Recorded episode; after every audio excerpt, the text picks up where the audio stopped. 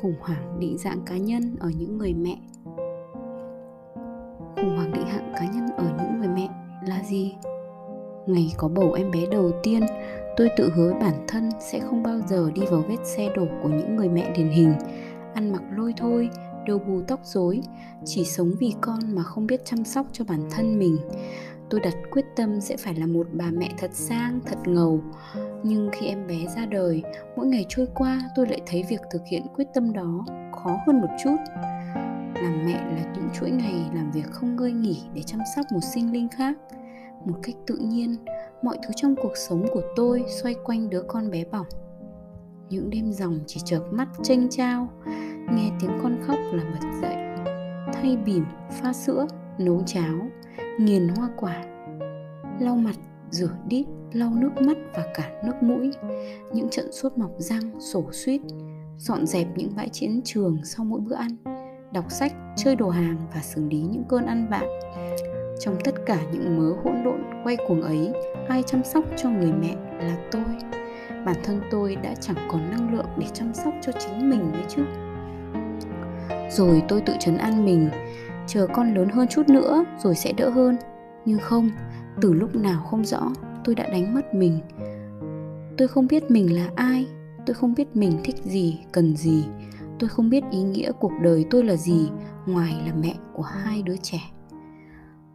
Tôi luôn cảm thấy hạnh phúc khi được ở bên các con. Tôi cảm thấy bản thể của mình như tan ra, hòa vào bản thể của các con, tới mức tôi là chúng và chúng là tôi. Những nỗi đau của chúng là của tôi, những niềm vui của chúng cũng là niềm vui của tôi tôi hạnh phúc vì sự kết nối sâu sắc ấy. Bởi chưa từng trong đời tôi được kết nối với ai sâu sắc đến vậy. Chưa từng trong đời có ai đó yêu và cần tôi đến thế. Chính sự kết nối đó là nguồn sống mới của tôi. Nhưng bên cạnh hạnh phúc luôn là một cảm giác cạn kiệt.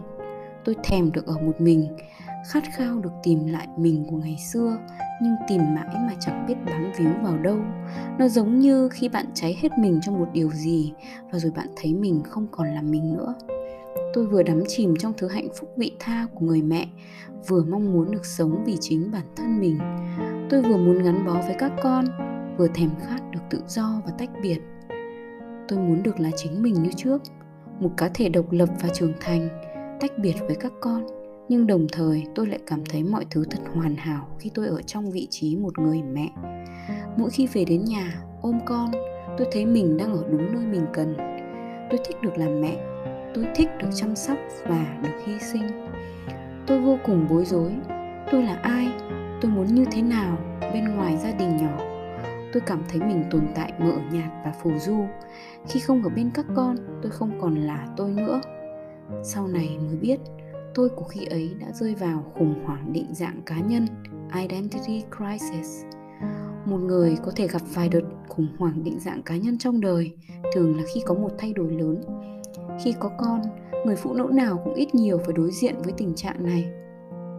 Tôi muốn tìm lại mình của ngày xưa, nhưng nó như một người quen đã đi xa từ lâu lắm mà tôi không còn nhớ mặt. Tôi cố gắng tìm một định nghĩa mới về mình, nhưng lại chẳng tìm thấy gì ngoài định nghĩa một người mẹ. Nhưng tôi không muốn chỉ là một người mẹ, tôi muốn được là tôi. Vậy tại sao lại có khủng hoảng định dạng cá nhân? Khủng hoảng không đùng một cái xảy ra. Bạn không thể bỗng dưng qua một đêm ngủ dậy mà quên mất mình là ai. Khi bắt đầu làm mẹ, mỗi ngày bạn lại phớt lờ những nhu cầu của bản thân thêm một chút. Nó là cả một quá trình từ từ khi bạn dần lơi lỏng rồi buông tay với con người xưa cũ của mình. Để rồi đến một ngày nhìn lại, bạn không còn biết mình là ai nữa. Nếu bạn cũng đang trải qua khủng hoảng định dạng cá nhân sau khi làm mẹ, đừng lo lắng hay phủ nhận nó. Nó là một giai đoạn tự nhiên khi làm mẹ, chúng ta tự nhiên cảm thấy một áp lực thôi thúc mình hy sinh không ngừng nghỉ. Bản năng người mẹ mách bảo chúng ta rằng nhiệm vụ quan trọng nhất lúc này là đáp ứng nhu cầu của con. Công việc lớn lao này sẽ khiến bạn không còn hơi sức để dung dưỡng và chăm chút cho những nhu cầu của chính mình. Có một câu thế này, when you lose yourself, you find yourself. Khi bạn đánh mất chính mình, bạn sẽ tìm thấy chính mình. Nếu không có, khủng hoảng định dạng cá nhân sau khi có con có lẽ tôi đã chẳng còn ngày hôm nay, có lẽ đã chẳng có mindfulity chẳng có những dòng này. Đừng coi khủng hoảng định dạng cá nhân là điều gì đáng sợ. Nó là cơ hội để bạn khám phá bản thân ở hiện tại. Bạn là ai? Bạn có mục tiêu gì? Bạn muốn ở đâu? Làm gì? Sống thế nào? Giống như đập đi xây lại một ngôi nhà, bạn có cơ hội để làm lại mọi thứ từ đầu, theo cách mà bạn muốn. Vậy tôi đã vượt qua khủng hoảng định dạng cá nhân và tìm lại chính mình như thế nào? Hẹn gặp bạn ở bài sau nhé!